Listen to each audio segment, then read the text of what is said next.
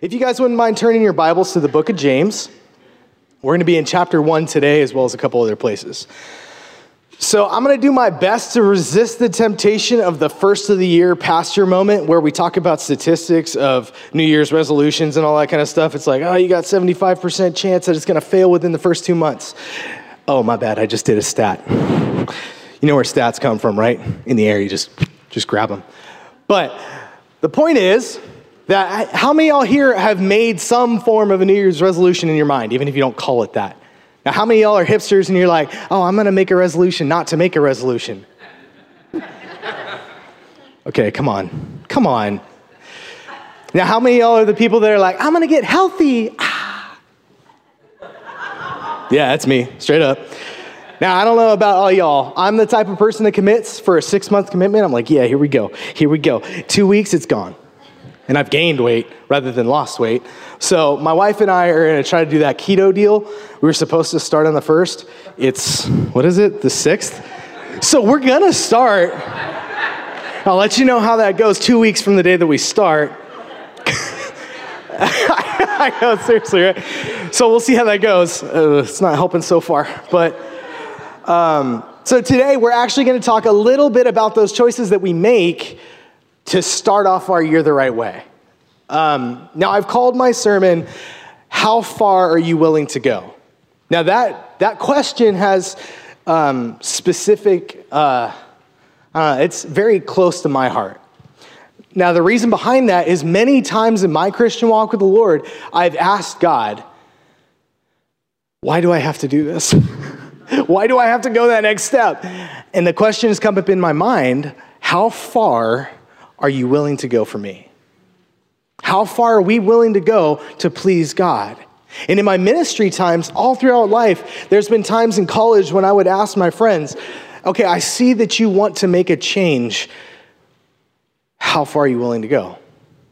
What are you willing to do to make that change possible? Because how many times are we wanting to make a change or wanting to do something different, but when what's required is stated, you're like, ah, now I'm gonna pass. Right? That happens to me all the time. So this question pops up in my head, my heart, all the time of how far is one willing to go to please the God who created you? That's what we want to talk about this morning. Um, so, as time has gone on, this question keeps popping up in my ministry and all that kind of stuff. And as we're looking at it this morning, before we get like really deep into it, I want to take a minute and observe our text. As I mentioned, we're in James chapter 1. We're going to be looking at verses 22 to 25. But before we get there, I want to tell you why I picked James. Uh, I don't know if y'all know much about the book of James, but the book of James is a handbook, essentially, for how to live out through action the life of a Christian. It's the steps we should take as the momentum that we build in our lives. It's those action points, the things that we do, not the things that we say or the things that we speak over people or the prayers that we pray. No, no, no. It's the, the real gritty stuff. What you have to do to make sure this life of Christ is something that you live out and not just speak. So read with me together as we're looking at James chapter 1, 22 to 25. But don't just listen to God's word. You must do what it says. Otherwise, you are only fooling yourselves. Now, I'm going to stop just for a second to look at that verse by itself. Don't just listen to God's word. You must do what it says. Now, this is the biggest problem that we have in our generation these days is that people hear the things that the word says, and the first thing they say is, well, you know, that's not something my God would do. I'm sorry, who's your God? You. Your God is you with that state of mind. To take the things that the word says and say, that's not fitting my lifestyle. You are worshiping yourself. So as we continue, it says, You must do what it says, otherwise, you're only fooling yourselves. Verse 23 says, For if you listen to the word and do not obey, it's like glancing at your face in a mirror. You see yourself, walk away, and forget what you look like. Now, I'm just going to give you a picture of that because I'm a youth pastor. I do everything physically, so just, just get ready. oh, yeah, okay. Got the beard down. We're set. Wait. Okay, hold on. Uh, uh, three hours later. You look dumb, straight up. It's not a good thing to forget what you look like. That's a really sad state of affairs. That's what this analogy is pointing to. And it says in verse 25, but if you look carefully into the perfect law that sets you free, and if you do what it says and don't forget what you heard, then God will bless you for what's it saying in those last two words? Doing it. God will bless you for doing it. Not just hearing it, not just speaking it over someone and saying, yeah, that's what y'all should do, but me, ah, doing it. So, the first thing I want to say today is our goal is to do, not just hear. Our goal as Christians is to show God's mercy and grace through our actions. We are not people that are lazy, or at least we shouldn't be, right?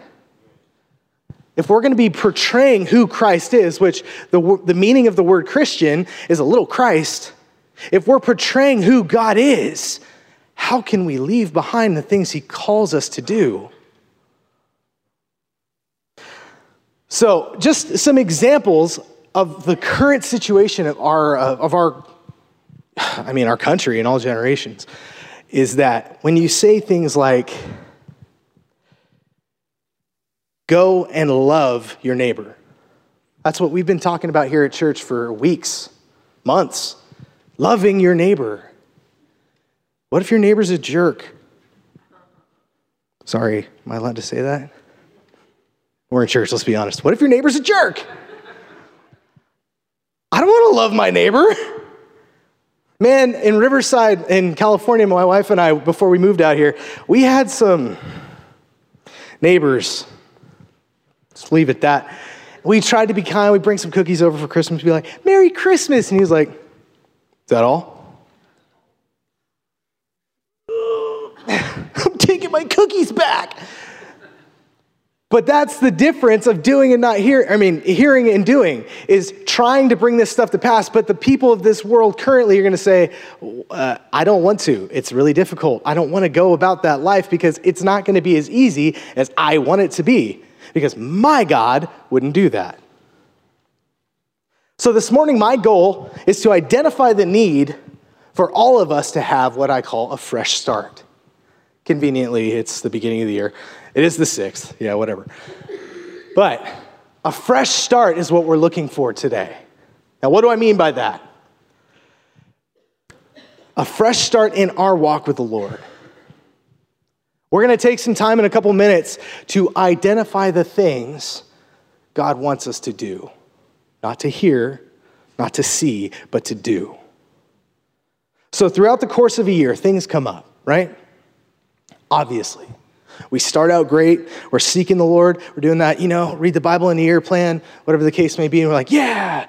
And then two days later, we're like, this is a lot of reading. And three days later, we're like, what was that plan again? But the point is that stuff comes up to take our attention away from God. Now, is it all bad? No, not by any means. Sometimes great things can take God's place. As an example, school starts. Is school bad? No. School is great. Parents, amen, right? When school starts, the whole world gets convoluted a little bit, especially with sports and all that other stuff that goes along with it. Parents, you be dropping your kids off at baseball, basketball, football, all the track and all that stuff, and you're like, wait, who am I again? Because there's so much other stuff going on. Work hits busy seasons, which is great. Maybe you get a promotion in your job, and that just adds more stress pulls you away from time that you spent with God before. Babies are born, which all the parents be like, Yeah, I, I don't see the light of day. And the grandparents are like, That's the greatest thing ever. right? It's all good stuff, but it can take us from the most important things. And then the bad things also happen at the same time. Parents die. We get we contract or get diagnosed with diseases that just aren't fair. We lose jobs. There's car accidents. The bottom falls out.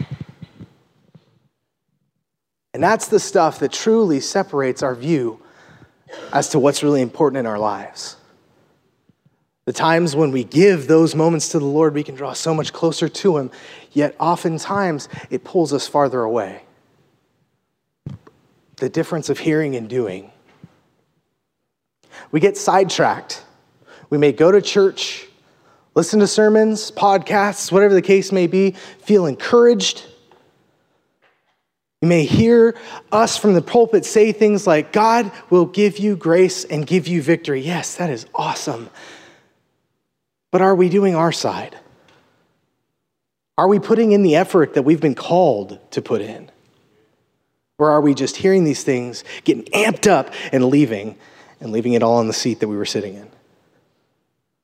I say we because this is me all the time. Today, God is calling us to something greater.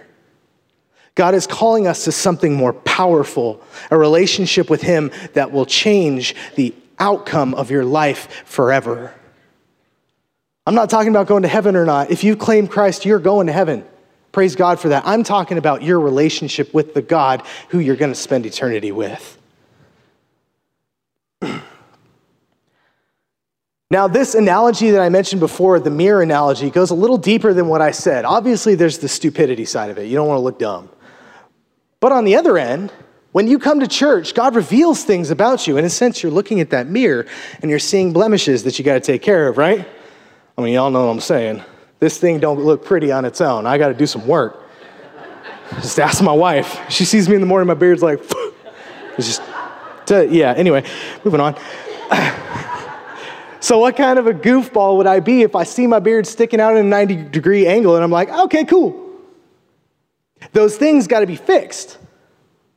So if we come to church and God gives us a vision of the things He wants to be changed, and we leave it here, we're choosing actively to say no to the work God wants to do in our lives. We're purposely forgetting what we look like, actively choosing to be dumb. I know dumb's a harsh word, but that's what it comes down to. Is we're choosing that. Now, the book of Romans gives us a really clear picture as to how God responds to the difference between hearing and doing. If you have your Bibles, you can flip to Romans chapter 2. It's going to be on the screen, though.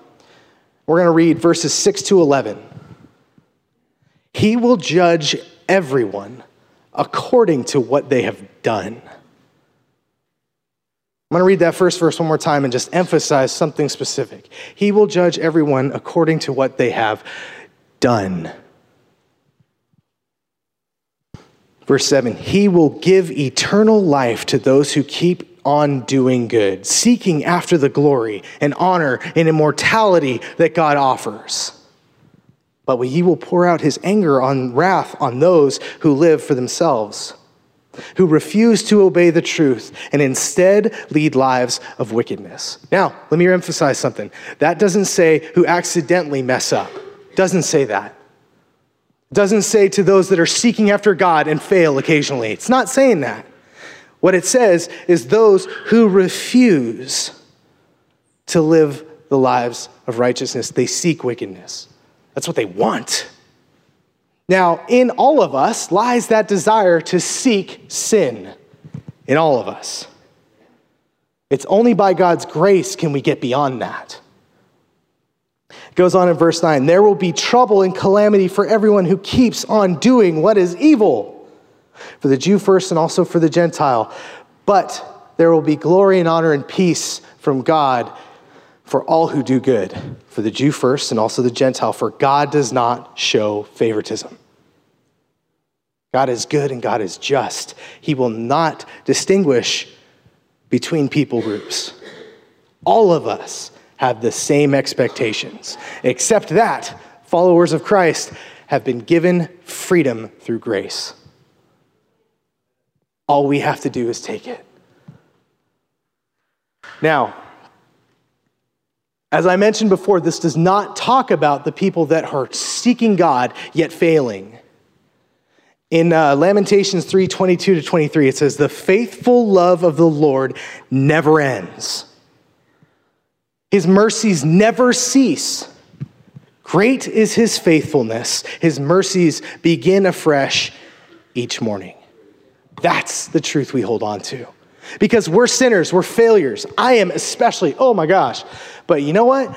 I got freedom to look forward to the next morning that God has given me perfection through his righteousness. Because of his blood, I have perfection in him, just like all of us here do who have claimed the name of Christ.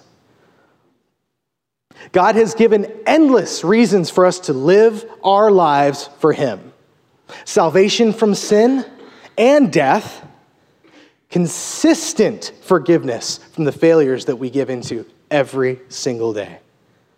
This is the reason that we have to live our lives according to God. He's given us so much. Why would we not want to do what He requires, what He's asked? Yet we continue to fight that still small voice within us. As I mentioned before, we're going to look at that, that thing that we know needs to change. And I promise you, when I said something needs to change, something popped up in your head. I promise you. Whether you embraced it or fought it, I, that's, that's between you and God. I know a couple things pop up in my head. We continue to fight that voice. So today, I want to offer the same challenge that I've given my leadership in the past, myself on a daily basis, and anybody I come in contact with that has a sin problem, which is all of us. How far are you willing to go? What are you willing to put to death that Christ may be alive within you? So, with that being said, I'm going to ask the worship band to come and join us. May take them a minute. I don't know where they are, but that's okay.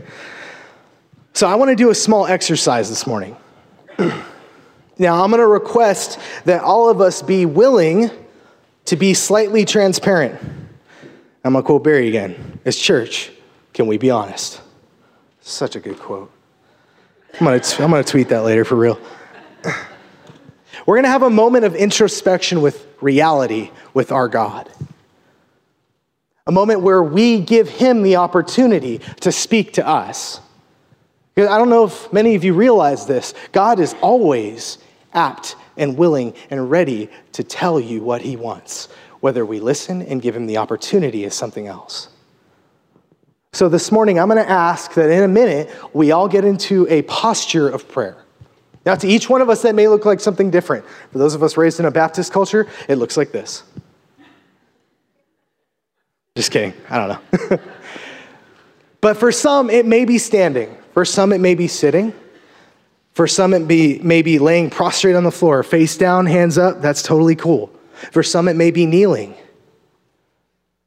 But the point of this is not to, to make a show, but rather to show God our heart.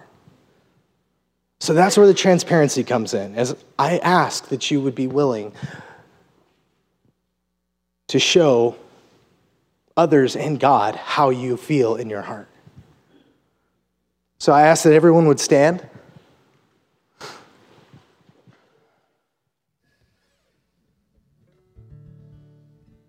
Now, what we're going to ask God for in this time is that He would reveal that next step. We already had a time of communion where we got to remember how great God is and that we don't need to carry some burdens. And then we had an awesome time of remembering God's grace and releasing those burdens. Now we're step three, where we ask God what we can do for our part. What's the next step? So, as we go into this posture of prayer, I, my request is that you ask God truthfully and honestly, what's that next step for you?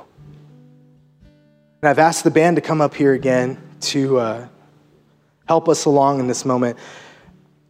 I know for me, um, I, I'm kind of a musical person. So for me, worship music helps.